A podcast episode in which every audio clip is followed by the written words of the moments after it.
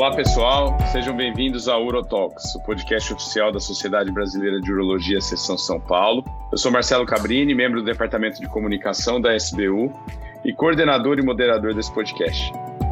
Hoje apresentaremos mais um episódio da série Seguindo os Guidelines e nele discutiremos um tema que é, eu considero bastante temido por quase todos os urologistas, que é o tumor de bexiga músculo invasivo. E para a gente debater sobre esse tema tão assustador para alguns, é, a gente vai ter o prazer de contar com é, dois grandes amigos é, pessoais e profundos conhecedores do tema de câncer de bexiga e referências da urologia. É, começando pelo Dr. Fabrício Messetti, além de colega da diretoria da SBU São Paulo, o Fabrício é doutor em urologia pela Unifesp, fellow no MD Anderson. Fabrício, obrigado mais uma vez por ter aceitado. É sempre um prazer rever você aqui. É, eu que agradeço mais uma vez essa plataforma que está tão bem estabelecida e está trazendo conhecimento para todos os urologistas, não só do estado de São Paulo, para o Brasil. É sempre uma honra, uma honra estar do seu lado, Cabrini, que já é amigo nosso de grande data, né? Longa data, a gente fez residência, ficamos, fomos para os Estados Unidos na mesma época, né? E o Zé, que é uma estrela aí ascendente na, na uro-oncologia, um, uma pessoa que tem bastante conhecimento para nos compartilhar. Obrigado pelo convite e estamos aí, né? Estamos aí para conversar um pouco sobre câncer de bexiga. Essa é a ideia, Fabrício. É, e completando o time, aí é, contamos também com a presença do Dr. José Henrique Dalaco Santiago. Zé, amigo também, colega de consultório, né, Zé? É, e urologista, membro do grupo de urologia da Faculdade de Medicina do ABC e membro do Cabem Mais Vidas, é, que a gente vai falar um pouquinho mais adiante, né, Zé? É, mas primeiramente eu queria te agradecer aí por ter aceitado o convite. É um grande, uma grande satisfação ter você aqui com a gente no Urotalks. Muito obrigado. Eu queria agradecer você pelo convite, a SBU, o Fabrício pela oportunidade e essa plataforma, como o Fabrício já disse, está inovando, está cada vez mais levando conhecimento para todos, tanto São Paulo quanto nível Brasil. Obrigado mais uma vez pela oportunidade. A gente que agradece, Zé. É, bom, e, e, sem mais delongas, aí a gente vai começar a falar um pouquinho sobre esse temido tumor de bexiga músculo invasivo. A gente sabe que esses números não são exatos, mas algumas séries relatam cerca de 25%, 20, 25% dos pacientes diagnosticados com câncer de bexiga têm é, o câncer já músculo invasivo. Uh, e a gente sabe de uma porcentagem grande também de pacientes que acabam evoluindo para um, um câncer de bexiga uh, músculo invasivo a partir de um, de um de alto risco não, que era não músculo invasivo. Uh, e aí uma, eu vou começar com uma pergunta mais básica, Fabrício, para você. A gente sabe que os, o tumor de bexiga está relacionado aos mesmos fatores de risco, né? Todos os tipos de tumor de bexiga têm aqueles fatores de risco que são bem conhecidos. Mas uh, é, é óbvio que a gente não deve ter ainda nada muito concreto, mas é, você acha que a tendência é que se mostre no futuro aí que o tumor de bexiga músculo invasivo ele é um tumor já diferente desde o início, assim, ele tem algo de diferente? Eu acho, Cabrini, na verdade, que a grande diferença é entre o alto grau e o baixo grau. É, a gente, ele já, muita gente já considera eles como tumores geneticamente diferentes, apesar de a gente lidar com tumores uroteliais. A gente sabe que o tumor de baixo grau é aquele tumor que a chance dele progredir é muito baixa. Então, é aquele, é aquele paciente que você pode acompanhar com muita tranquilidade, é, que você não precisa ficar no pé, que você não precisa ficar atrás dele para fazer os exames de rotina e o acompanhamento. Agora, o tumor de, de alto grau, que é o tumor que tem, uma, tem um potencial muito grande de se, de se tornar um tumor músculo invasivo, daqueles que não são ainda ao diagnóstico, uh, a gente sabe que ele é um tumor que tem as suas características genéticas, mostrando uma agressividade peculiar.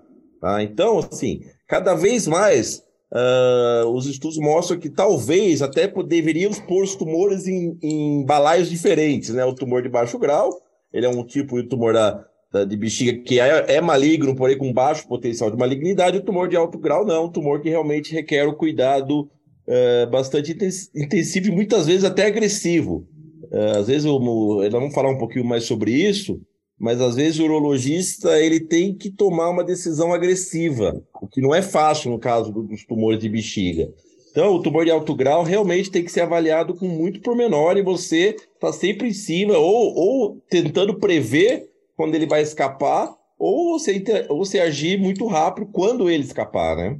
Perfeito, Fabrício. Ô Zé, o, o Fabrício levantou uma bola aí, é, que eu, é, seria algo que eu iria discutir mesmo, é, em relação ao, ao ser agressivo na indicação, né? A gente vai conversar ainda sobre é, a, a, indicação e a gente sabe que o músculo invasivo ele já tem a sua indicação bem estabelecida, mas eu queria que você comentasse sobre esse, é, esse detalhe que o Fabrício falou.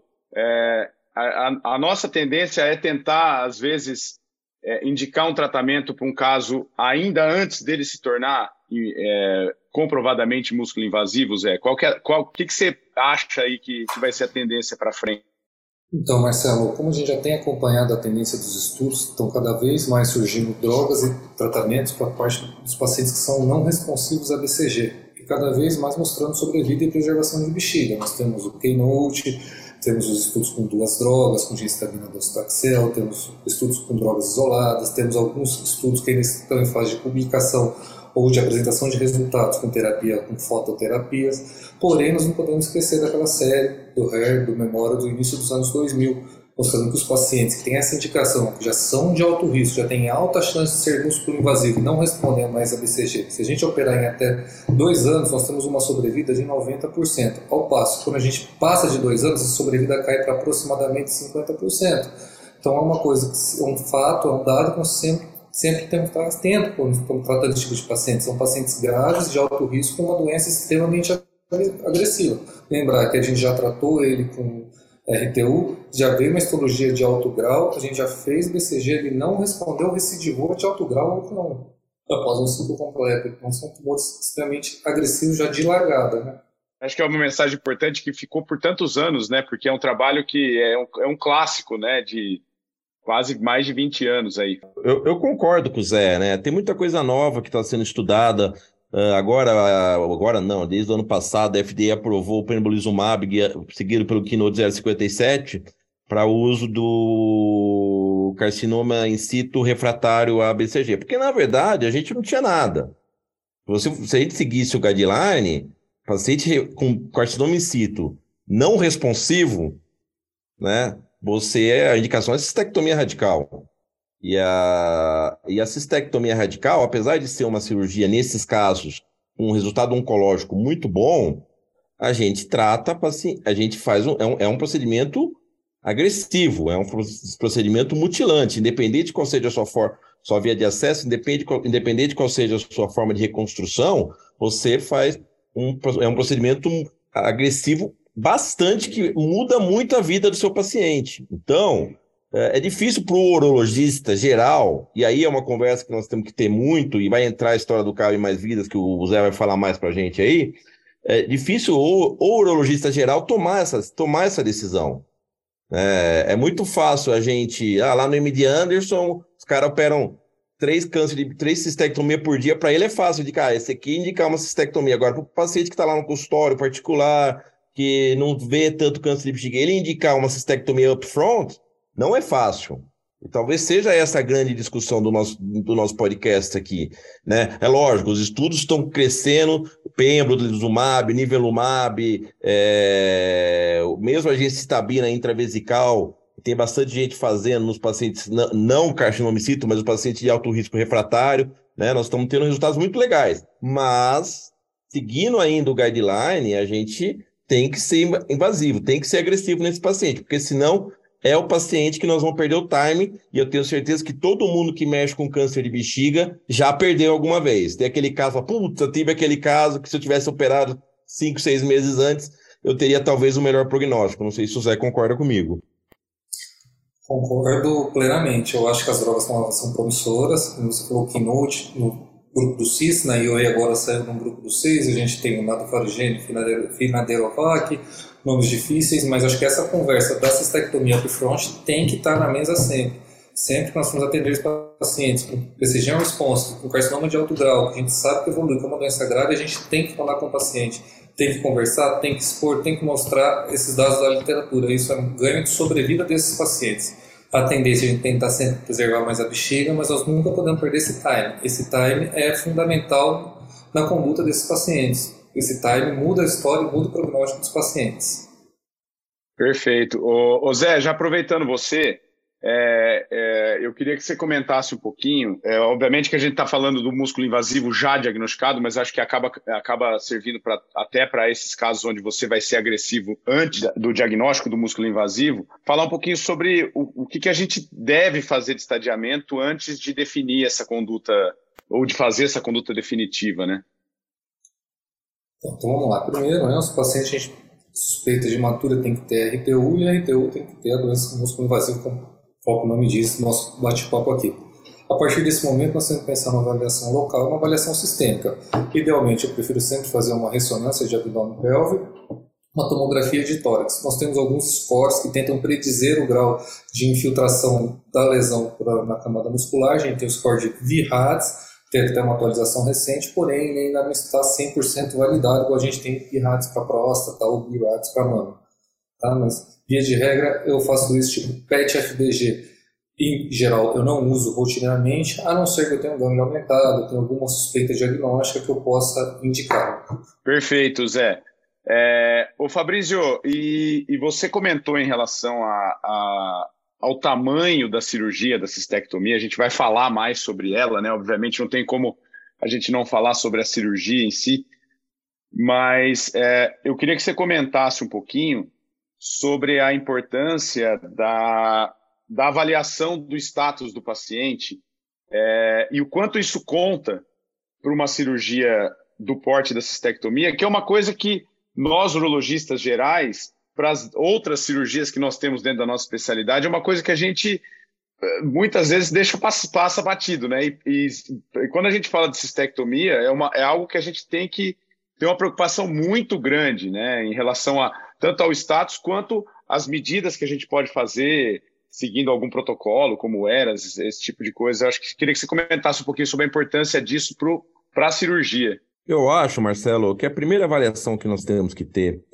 na o paciente com músculo invasivo ou um candidato a uma cistectomia radical é realmente a, o ECOG dele, né? Status de performance dele. Se é um paciente muito ruim, a gente sabe que provavelmente esse paciente, além de não tolerar um procedimento cirúrgico tão, tão agressivo, ele talvez nem se, beneficiar, se beneficiaria de tal procedimento. É, então, assim, ah, um paciente putz, muito consumido pela doença, ou uma doença uh, já avançada, maior que T3, é você tem que sentar e conversar com os familiares. Uma outra avaliação, e essa talvez é a avaliação que a gente tem que fazer nós que mexemos com câncer de bexiga, é a parte dele ser cisplatina fit ou não. Se o paciente aguenta uma quimio neoadjuvante. Né? Os estudos hoje mostram, já mostraram para nós, já tem mais de 10, 10, 11 anos que nós já estamos muito bem embasados cientificamente que no cenário de um T2, ou seja, de um músculo invasivo, nós temos que, se possível, você mandar levar esse paciente a uma quimioterapia neoadjuvante baseada em cisplatina. Só que tem alguns critérios que você tem que avaliar antes para ver se o paciente tolera ou não a cisplatina.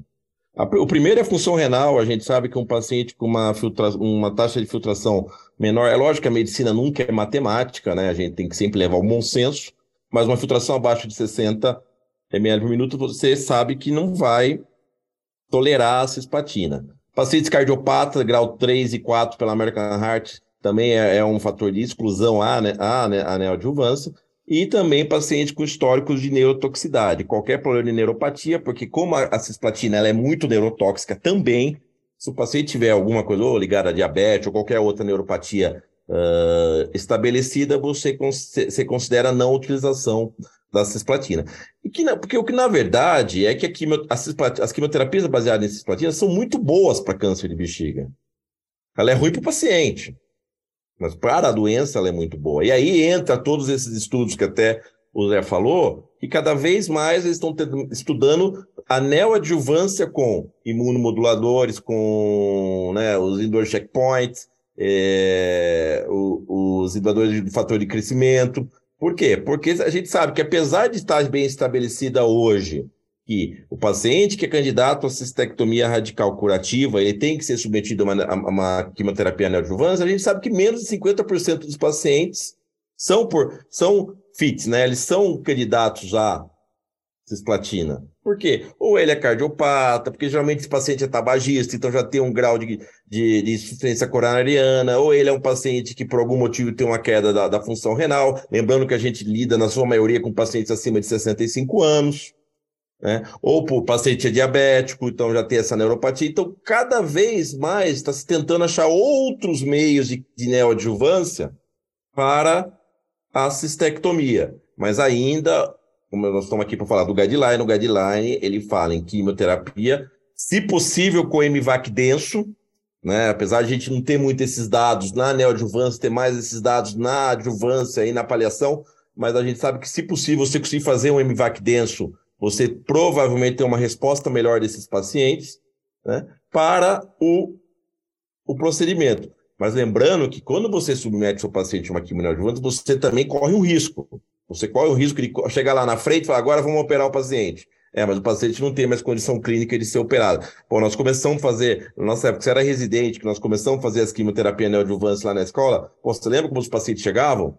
Chegavam assim, o paciente ia bom e voltava realmente consumido. Então, assim, você tem que realmente ver quem é o paciente que você vai fazer a quimioterapia neoadjuvante e ele vai realmente tolerar e depois ainda vai tolerar o trauma cirúrgico. Eu ia passar essa bola para o Zé exatamente nesse ponto é, desse impasse, Zé.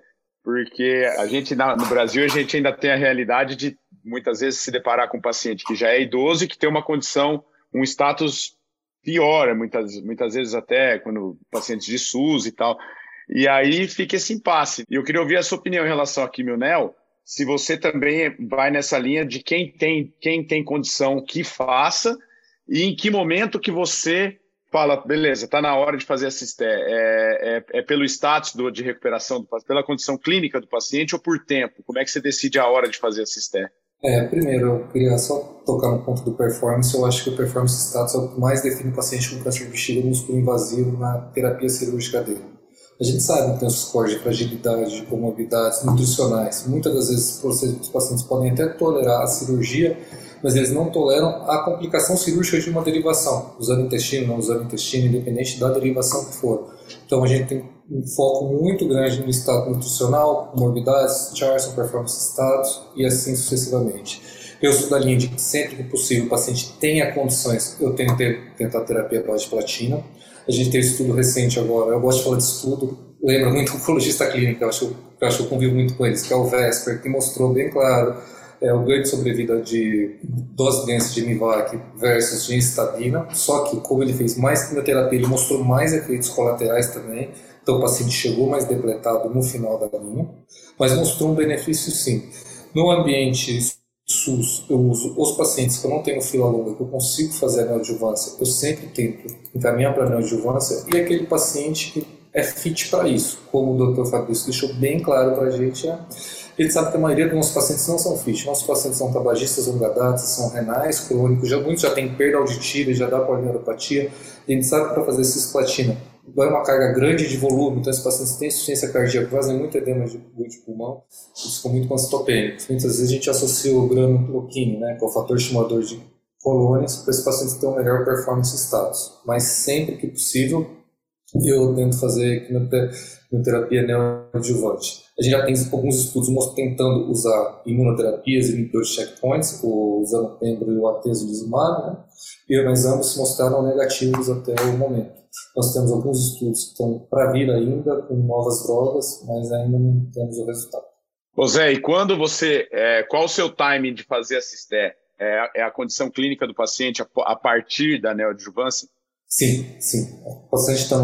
Se eu definir que o paciente vai para a neoadjuvância, eu automaticamente defini que eu vou, provavelmente, esse paciente vai para a cistectomia. Se eu acho que esse paciente não tem condições clínicas para me definir a neoadjuvância, provavelmente ou ele vai para a cistectomia upfront ou usa uma outra forma de preservação vesical. Esse é o timing que eu deixo bem claro. E após a neoadjuvância, geralmente a gente dá mais ou menos, a gente tem até dois meses para fazer a cistectomia, a gente costuma fazer em média 30 dias após.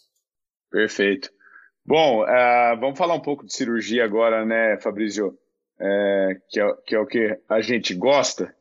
É, bom, falando especificamente da Cisté, é, eu queria que você é, falasse um pouquinho sobre, sobre as vias de acesso. Qual é a sua opinião sobre as vias de acesso? Você que, que é um cirurgião robótico, que faz próstata e, e rim, é, eu queria ouvir sua opinião em relação a, a, a cistectomia e, a, e, o robô na cistectomia. Se ele, se ele é um, um critério do cirurgião ou se ele realmente traz um benefício que vale é, essa resposta, na verdade, nós estamos tendo agora, né, Marcelo? Saiu agora uma, uma revisão sistemática, uma meta-análise, na verdade, uh, no Lancet, se não me engano, em junho ou julho do ano passado, de um grupo chinês, eles comparando realmente tempo de internação, tempo de, de sobrevida, sobrevida do paciente no pós-operatório, os primeiros 90 dias, comparando a cistectomia tradicional aberta com a cistectomia robótica com derivação é, intracavitária. Talvez seja essa a grande, a grande diferença quando a gente fala sobre a robótica, é como é feita a derivação. Eu, sinceramente, não vejo muito ganho você ah, fazer a cistectomia robótica e vou abrir para fazer a, a derivação, ou anel bexiga ou brica.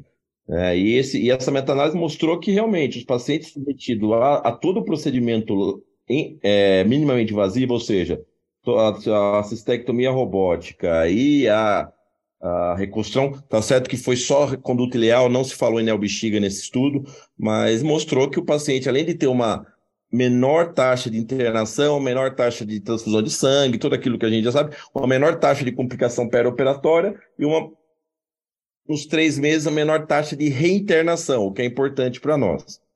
Uh, sobre acompanhamento oncológico, está começando a sair algumas respostas, mas não muda, realmente não tem tanta diferença entre a cirurgia aberta e a cirurgia minimamente invasiva.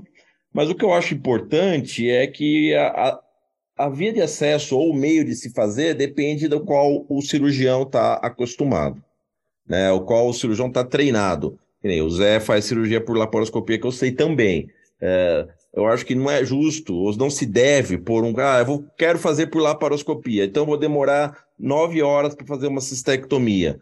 Né? Quando que a gente, em cirurgia aberta, três horas e meia, três horas, dependendo da mão de quem faz, e você tem, apesar de ser aberto, uma menor comorbidade, porque você tem uh, o menor tempo, o menor trauma cirúrgico, menor exposição do paciente. Então, eu acho que assim, sim, tem lugar para minimamente invasiva, mas a gente tem que ver como, como fazer o treinamento desses cirurgiões. Mais ou, eu acho que é mais ou menos como na próstata. Não, você vai, pega, chama, vai ter um proctor, um cara mais experiente que você. Ah, você vai lá, faz a cistectomia, agora a derivação na primeira cirurgia o, proctor faz, na próxima cirurgia ele faz a cistectomia, você faz a derivação, ou você faz a linfadenectomia. Para quê? Para otimizar o tempo e tentar diminuir a morbidade, porque a gente sabe que já é um procedimento muito mórbido. É, apesar de ter grandes cirurgiões, ter grandes centros que façam, a gente sabe que até na. Lembro que tem uma, uma, uma, uma, uma casuística do Studer, que talvez seja o maior nome da, da cistectomia que a gente tem no mundo, apesar de aposentado hoje em dia, que ele fala imóvel mortalidade de 11% a 15%.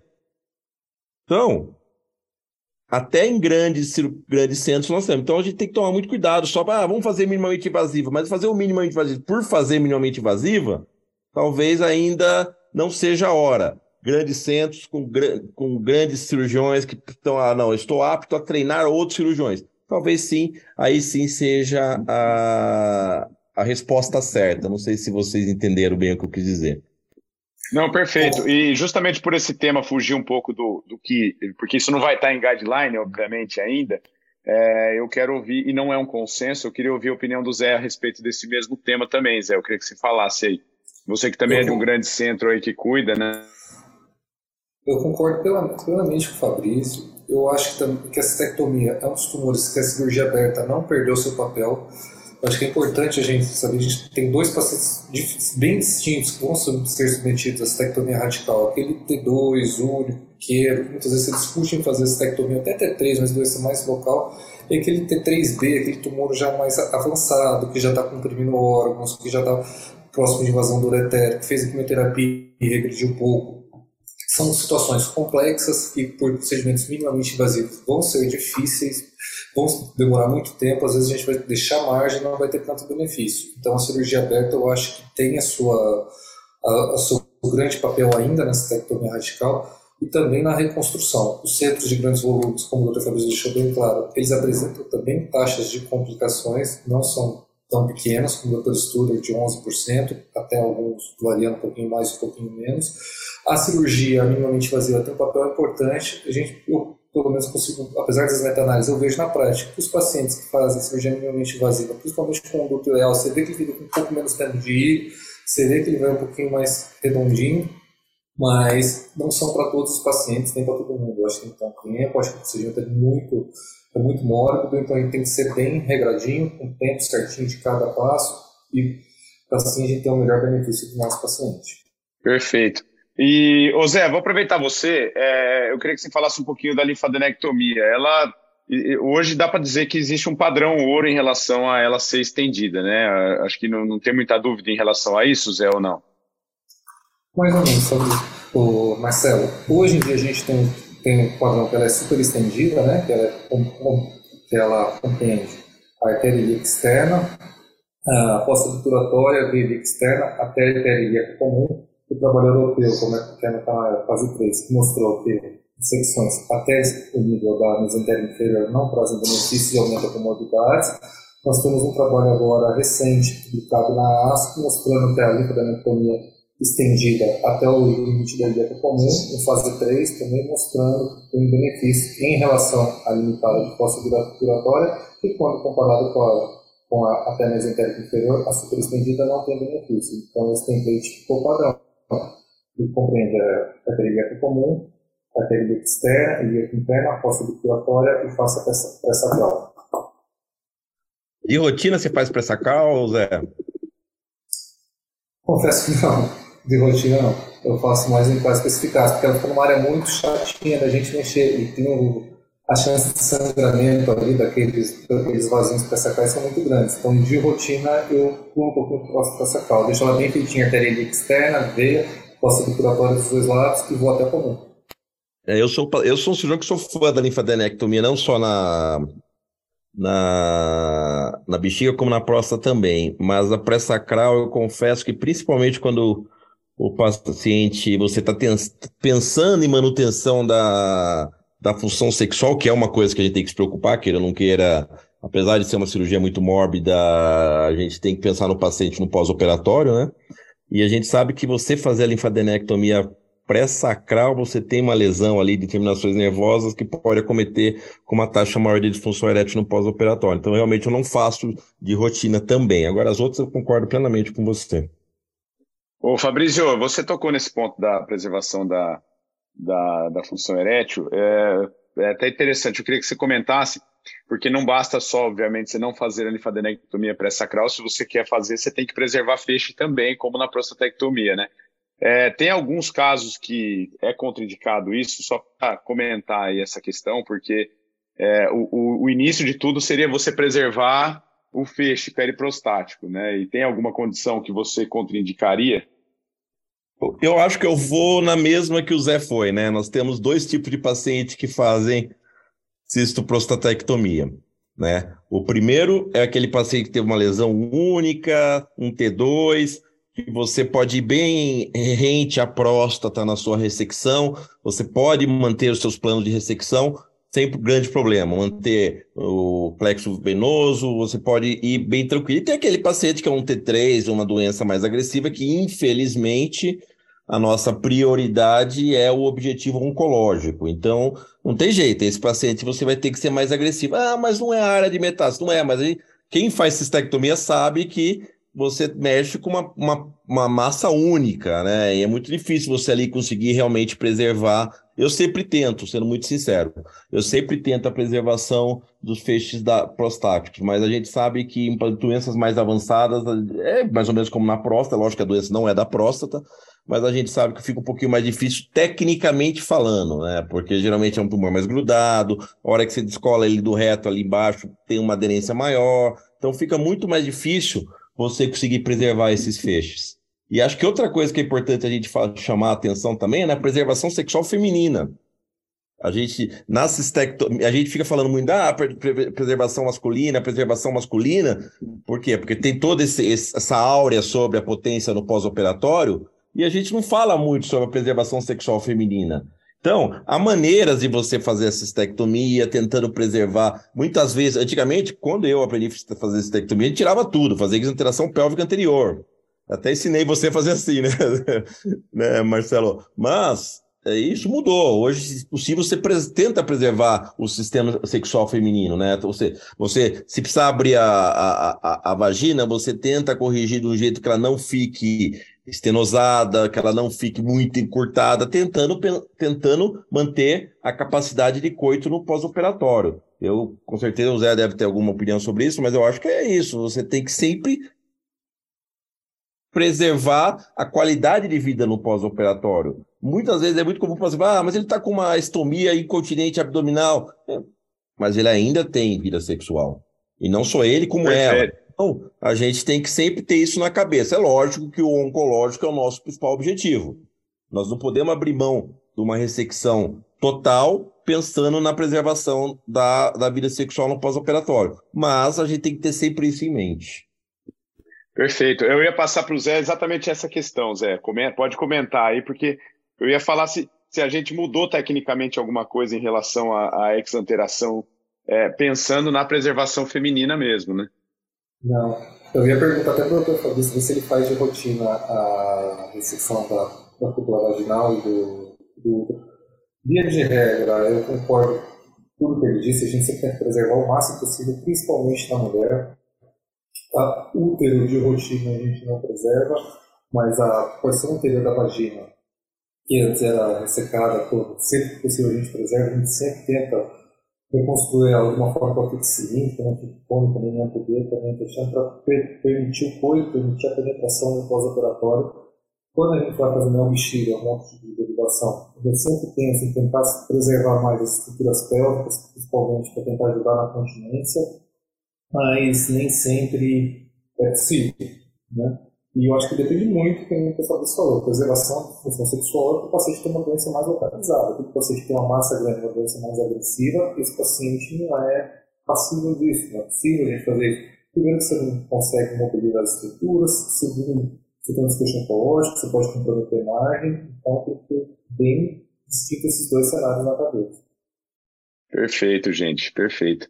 Uh, ô Fabrício, eu queria que você falasse um pouquinho das derivações agora. É, como é que você expõe isso para o seu paciente? Como é que a gente deve conversar com ele sobre isso? Porque é, talvez seja um dos fatores mais importantes, né? Como é que esse cara vai urinar depois? E essa decisão é uma decisão que ela vai, ela vai além do, do clínico, né, Fabrício? Eu acho que a gente tem que tomar muito cuidado quando você expõe qual derivação ser feita. Uh, primeira coisa, para você pensar numa derivação mais complexa, você tem que estar num centro que tenha uma clínica multidisciplinar competente para tal. Não adianta nada você ir lá, ah, cham, chamar, ô Fabrício, vem fazer uma cistectomia aqui numa cidade longe que tem, ah, vamos fazer uma neobexiga, ah, mas quem vai acompanhar? Tem fisioterapeuta, tem enfermagem cuida, cuidando, então assim, primeira coisa é isso, você tem que saber a estrutura que você tem. Segundo, a conversa tem que ser muito franca com o paciente. A gente tem que tomar cuidado, por quê? Porque se você chega para o paciente e fala assim, ah, você quer uma, um negocinho na barriga sair na urina o resto da sua vida, ou você quer que eu faça uma nova bexiga com o intestino? Não tem, não tem dúvidas que, você, que 110% dos pacientes vão ser, vão optar pela, pela neobexiga ortotópica. No entanto, eu acho que você tem que pôr muito aberto o paciente a todas as possíveis complicações que esse paciente pode ter, para os dois lados. Tanto brica quanto anel bexiga, e também a, a terceira opção, que é você fazer o conduto cateterizável abdominal. É lógico que aí, novamente, vão estar centros que são que têm a expertise no tal procedimento. Então, você tem que pôr todas as, as complicações, porque deixar bem claro para o paciente que quando você vai fazer uma anel bexiga, você não vai fazer uma bexiga nova, você não tem, você não vai formar aquela bexiga que você vai urinar certinho, com a contração detrusora, que é uma bexiga que você não vai ter incontinência, que você não vai ter incontinência noturna, que você não vai ter, não vai ser uma bexiga retencionista, que você pode ser que você tenha que operar, porque a gente sabe que a complicação pós-operatória de uma neobexiga com fístulas e afins é muito maior. E não só no, no perioperatório como a longo prazo, a presença de cálculo vesical, alterações de pH sanguíneo, é, perda de função renal. Então, assim, acho que você tem que expor muito para o paciente. Uh, lá, lá, quando eu estava no nome de Anderson, me chamava atenção, que era mais ou menos de 4 a 5% dos pacientes eram submetidos a, a neobexiga. E até mais pelos cirurgiões mais velhos do que pelos cirurgiões mais novos. Isso chamava muito atenção. É porque, na verdade, hoje a gente sabe que, apesar de, romanticamente falando, a neobexiga seria muito menos, muito menos agressivo, imagem corporal e, e afins, a gente sabe que a qualidade de vida do paciente com a estomia, ou seja, o paciente com brica, ela é boa. E o paciente geralmente se adapta muito bem ao breaker. Né? Eu acho que todo mundo que, que, que tem pacientes com, com, com derivação à brica vê como o paciente consegue se adaptar muito bem.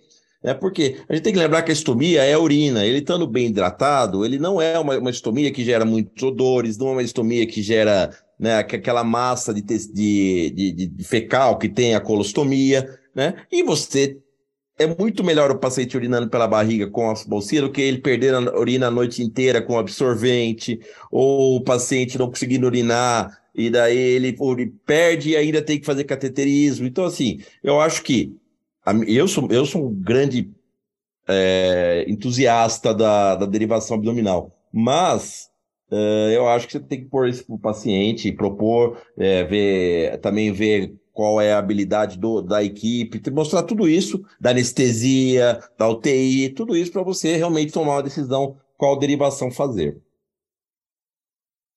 Zé, você, o que, que você acha?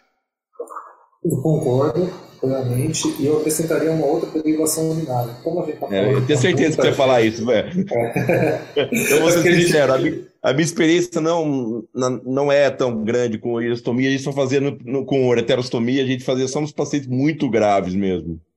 Não, não, a gente tem uma experiência grave.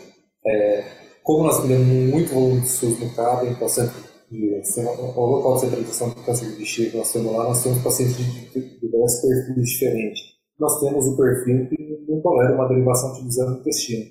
E nós vamos por por cutânea com boca única, Toyota, para uma derivação, apesar de o paciente ter que trocar o catéter para o PJ, ter um pouquinho de infecção de urina, salva vidas, não tira o paciente daquela massa, caso avançado da bexiga, e o paciente consegue sobreviver, consegue receber novas terapias, e consegue, não é a melhor das derivações, mas é uma derivação que tira da urgência, que salva vidas, e no futuro nós temos alguns casos já relatados, publicados, que a gente converteu as coisas em Bricker, sabendo que o Bricker é melhor.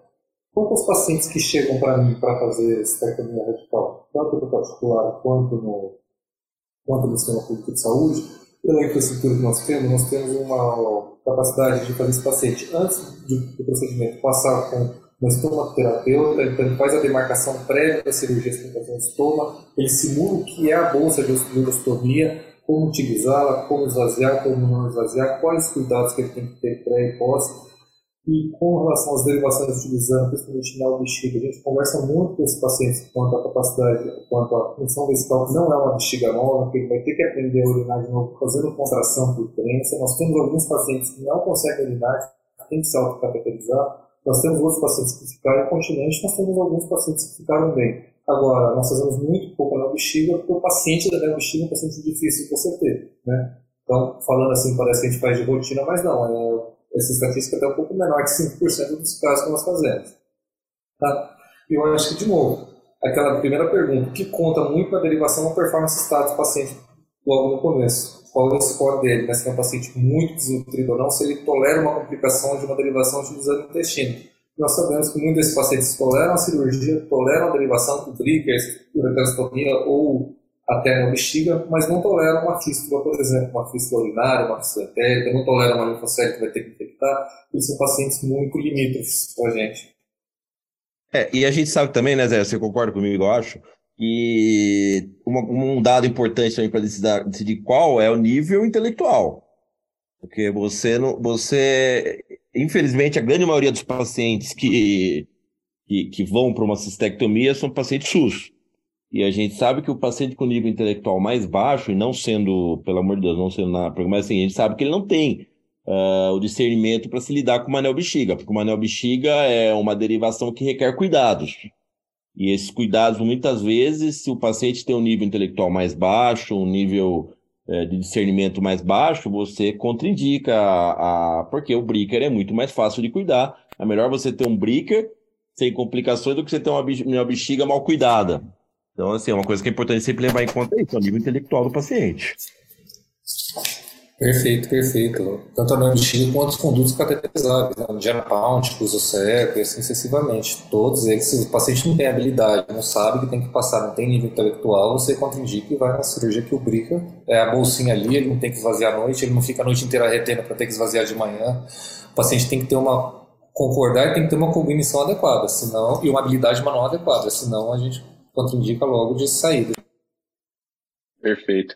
É, Zé, eu vou pedir para você falar um pouquinho agora sobre a sobre o Cabe Mais Vidas aí, é, que é esse programa de vocês aí do, do ABC, porque eu acho que é interessante, é, porque eu acho que essa, é, essa discussão, essa, é, esses pontos que vocês trouxeram, é, eles, para um urologista geral, acho que ele, ele, ele destaca muito a importância é, que uma avaliação é, que uma avaliação multidisciplinar é, tem em cima desse paciente, tanto pré quanto pós-cirúrgica, né? É, e, e, eu acho que isso é fundamental. E, e, essa, esse programa de vocês ele vai muito nessa linha, né, Zé? Da, da expertise multiprofissional, né? É, o Cabe Mais Vidas é uma iniciativa iniciativa de centralização do tratamento do câncer de bexiga. Ela foi idealizada pelo Dr. Fernando Cortes e pelo Dr. Sidney Lima. Nós iniciamos ela a partir de 2018/19 na Faculdade de Medicina do ABC. Como que funciona a Faculdade de Medicina do ABC que tem umas particularidades? São quatro hospitais, quatro hospitais de grande volume, de alta complexidade, e antes, até então, cada um fazia, operava, fazia cistectomias, tratavam os cânceres músculos invasivos no seu local. E nós vimos que eles tinham uma taxa maior de mortalidade do que a gente esperava. Através de pesquisas, começamos a estudar, vimos o centro é, inglês mostrando que a centralização reduziu essa taxa de mortalidade e foi assim que se criou o CAB Mais Vida. O CAB ele é, atualmente ele é feito dentro da Faculdade de Medicina do ABC, nós temos um lugar próprio para ele, um, um centro próprio.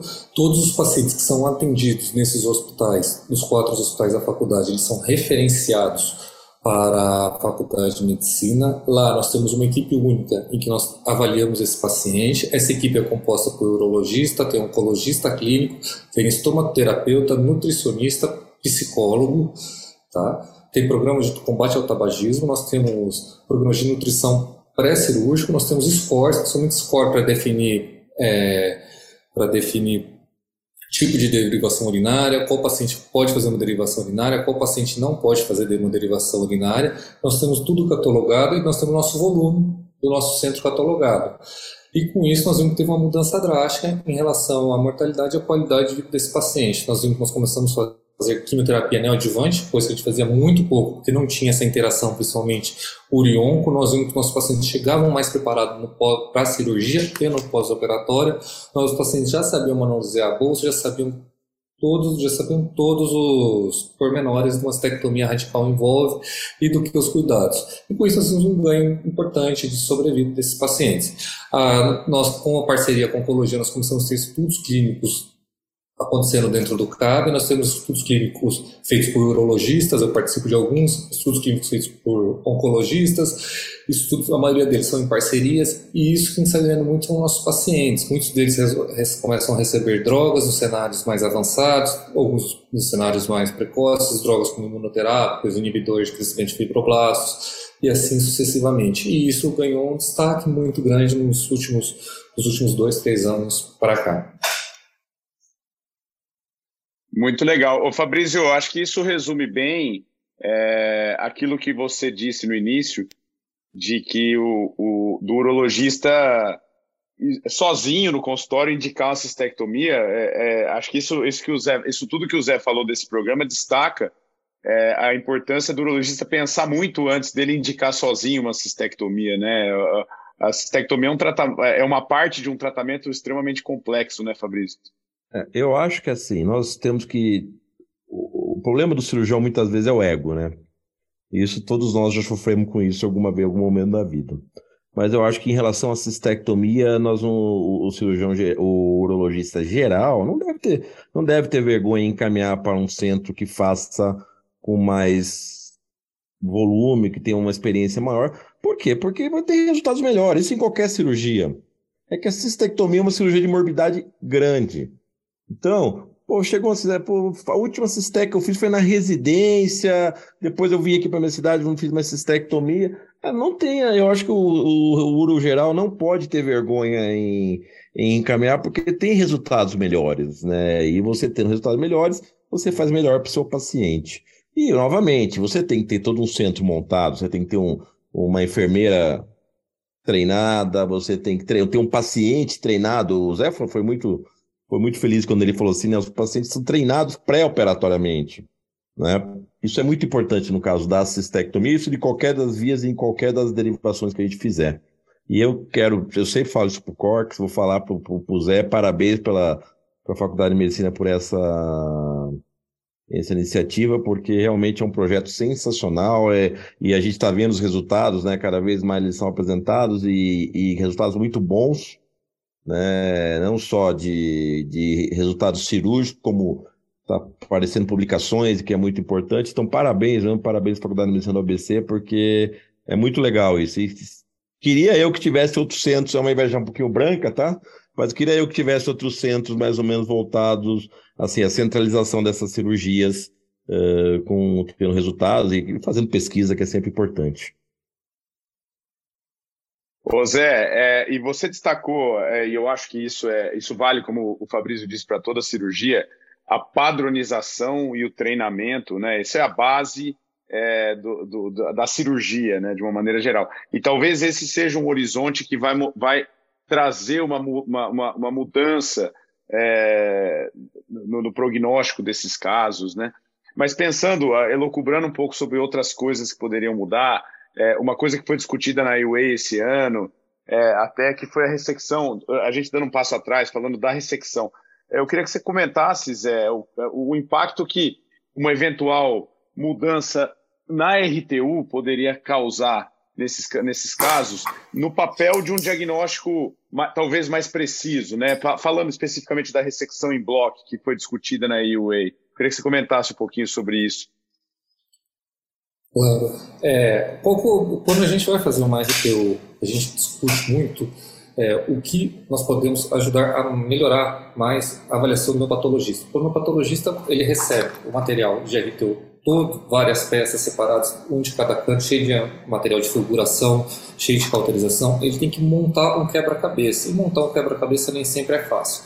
E quando nós falamos em então, em terapias de precisão, em terapia gênica, muitas das vezes esses materiais são os únicos que nós temos e eu preciso extrair um DNA para extrair um gene desse material. E na RTU convencional, muitas das vezes a gente não consegue. A ressecção em bloco tem como objetivo ressecção, é, ressecção não, ressecar o paciente até a camada muscular, uma ressecção única, o qual você consegue fazer a avaliação dessa peça toda, de modo que você diminui os artefatos de fulgurações e você melhora a análise do patologista. Agora eu reforço que só a, só a ressecção em bloco não adianta, tá? Além da ressecção em bloco, tem um termo que a gente usa que chama tempo de isquemia fria, que é o tempo que nós temos a nossa peça circulante que nós ressecamos até colocar no formol. Esse tempo, se passar de 20 minutos, nós temos cerca de perda de 30% dos genes. Então, se a gente pensa em fazer uma análise gênica desse material, já não serve. Depois que ele for para o formol, nós temos um tempo do formol para ir na parafina. Quanto mais esse tempo passa, maior é a perda genética. Então, o ideal é que esse tempo seja em torno de 48 horas no máximo. Nós temos também que ficar atento à quantidade de formol que a gente dilui a peça. O ideal é que seja o, volume 10 vezes o valor de formol o valor da peça. Tá? Não adianta a gente fazer aquele ressecção grandona e depois pôr só um pouquinho de formol por cima. E com qual o objetivo? Que lá na frente, no cenário metastático, até agora com as drogas já vão surgir no cenário não metastático, a gente consiga aproveitar esse material para ver se o paciente tem algum receptor, alguma alteração, que eu tenho alguma droga que eu possa fazer que faça efeito nesse paciente. Atualmente, nós temos o erdafitinib, paciente metastático. Talvez no futuro breve nós teremos essas drogas em um paciente não metastático, um paciente músculo invasivo, não músculo invasivo. É com esse objetivo. Fabrício, é, num cenário de um paciente que não tem condição de fazer cistectomia, é, a gente tem alguma saída, é, além de encaminhar para vocês, é, a gente tem algo que a gente poderia tentar fazer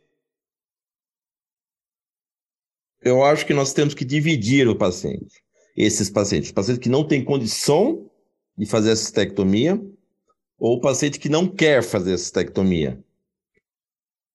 Como cada vez mais, hoje a gente fala sobre o share decision, né, decisões compartilhadas, cada vez mais o paciente, depois que ele fala tudo isso que nós já falamos hoje, né, Zé, da, das complicações, da agressividade da cirurgia, eu acho que é muito, é muito justo o paciente não querer se recusar a ser submetido ao, ao, ao procedimento da cistectomia. O paciente que não, que não tem performance de status, um chato ruim, tem, é o paciente que também não, não vai suportar a quimioterapia, pensando numa trimodalidade.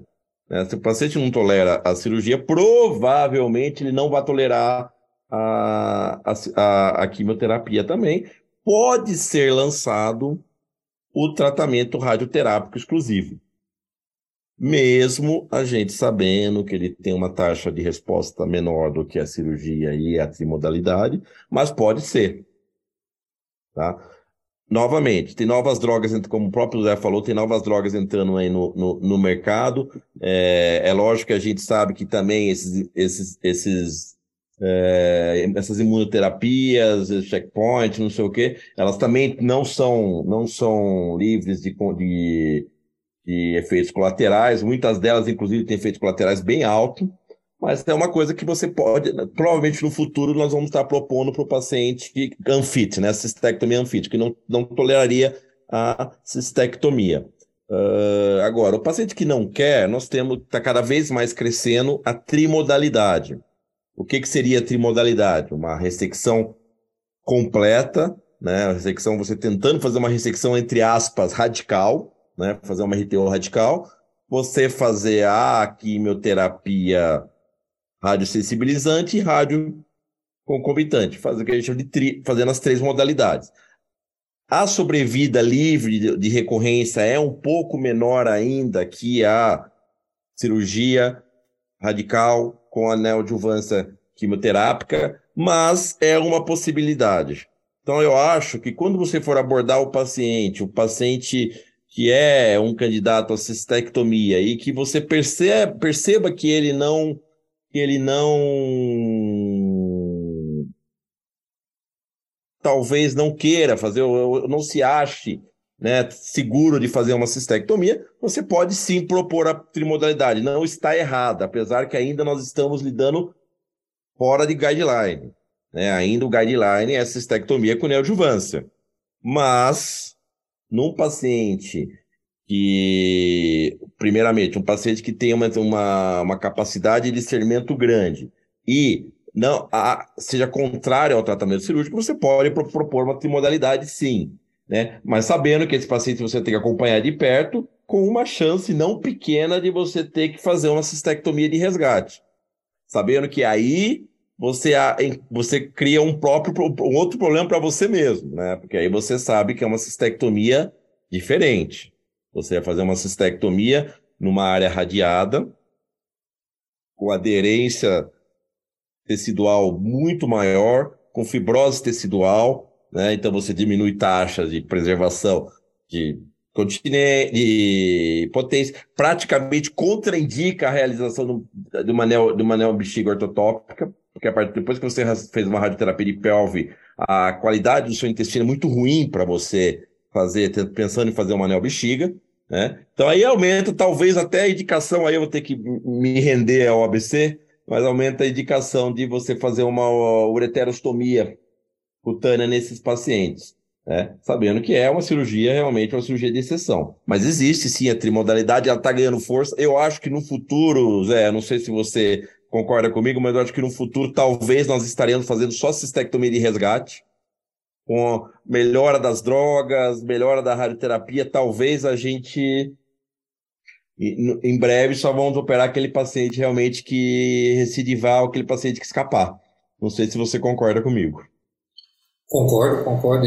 Quando a gente começa a olhar os dados da literatura, a gente se depara com os dados de Massachusetts, né? Eles fazem preservação vesical desde 1998 e eles mostram claramente que eles, quando eles dividem em três períodos, o último período, se não me engano, até 2018, de 2010 a 2018, já mostrou uma sobrevida livre de recorrência muito alta em relação a em relação ao que era antigamente, as outras, quando começou no começo. Agora, tem alguns pontos que você foi perfeito tocou, né? São dois tipos de paciente. Esse paciente é diferente daquele paciente que tem uma lesão grande, paciente que provavelmente não é fit para quimioterapia, não vai tolerar o paciente numa doença mais avançada. E nós temos alguns desses pacientes mais avançados que podem até ser fit para quimioterapia, para cistectomia, mas eles também não querem fazer a, a cistectomia radical. E esse paciente, ele tem, você quando você faz a terapia trimodal, você vê que ela evolui não evolui tão bem quanto os pacientes. São uma doença mais localizada e que a gente faz a, o mesmo tratamento, pelo volume de doença e assim sucessivamente.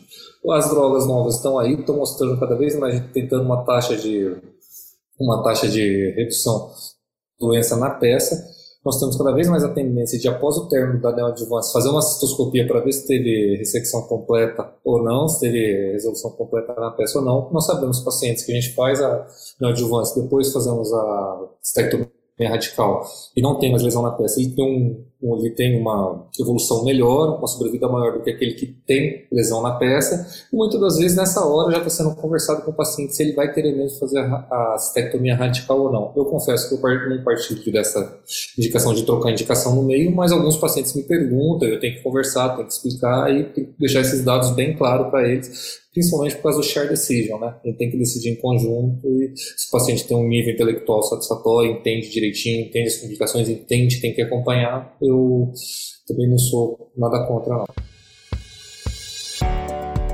Muito bom, gente. Bom, infelizmente o papo está muito bom, mas a gente vai ter que encerrar. Acho que a gente conseguiu discutir bastante aí sobre esse terrível tumor de bexiga músculo invasivo. É, eu vou passar a palavra para vocês fazerem as considerações finais sobre esse tema, que eu acho que é um tema que é muito desafiador, mas eu acho que vocês foram muito cirúrgicos, que me perdoe a redundância aí, em discutir esse tema. Eu acho que a nosso, nossa audiência vai gostar bastante. É, eu gostaria muito de agradecer a vocês é, pela disponibilidade de, de, acertar nossa agenda para fazer a gravação. É, começando com vocês, é obrigado mais uma vez por ter participado. É, vou passar a palavra aí para você, mas foi um, foi um grande prazer ter você aqui com a gente, no, no, no concorrente de vocês do Urocast. Imagina, concorrente nenhum. Nós estamos aqui para levar informação para o maior número de pessoas possível. Eu queria agradecer mais uma vez você, Cabrini, a SBU São Paulo, ao Fabrício, a todos. Eu acho que a iniciativa do Urotalks, tanto quanto o Urocast, é fantástica. Eu acho que dissemina informação, dissemina conhecimento para todo mundo. Eu mesmo escuto quase todos os Urotalks, até os de andrologia, das partes econômicas, eu não sou tão profundo quanto vocês. Então é um prazer imenso estar aqui. Queria agradecer mais uma vez a todos. Muito obrigado. A gente que agradece, Zé. Fabrício, mensagens finais, mas já agradeço de antemão a sua disponibilidade mais uma vez. Você que é um parceiro aqui nosso. É, foi um grande prazer revê-lo aí no Rotox e espero te ver em breve aí. Um abraço e obrigado, viu? Eu que tenho que agradecer, Marcelo, você é um grande amigo já desde a época de faculdade, né? É, é uma honra. Eu acho o Urotalks e o Urocast sensacional. É, Zé, eu, eu, vi, eu fico muito na estrada e eu vocês são meus companheiros de estrada. Muitas vezes eu ouço o Urocast ou o Urotalks. É, obrigado. Eu acho que se ficar uma mensagem final seria realmente a gente não pode enrolar muito com câncer de bexiga, né? Porque assim, por, por, medo da cistectomia a gente tem que tomar cuidado. Uh, se não se sente seguro em fazer uma cistectomia, já encaminha o paciente bem cedo para um colega que, que esteja no, no centro. E parabenizar você, né, pela, pela sua condução. Você realmente assumiu o, Uro, o Urotalks. É, o Leozinho veio antes de você muito bem também. Parabéns, cara, tá, manteve o nível. Né? E é sempre uma honra estar aqui com vocês. Zé, parabéns. Muito, muito bom ouvir as suas, as suas colocações. Obrigado, viu? Muito bem, pessoal. Você acabou de ouvir mais um episódio do Urotalks, o podcast oficial da Sociedade Brasileira de Urologia, Seção São Paulo. Lembrando que todas as edições estão disponíveis no site www.sbusp.org.br e também nas principais plataformas de streaming. Nos vemos no próximo episódio. Até lá!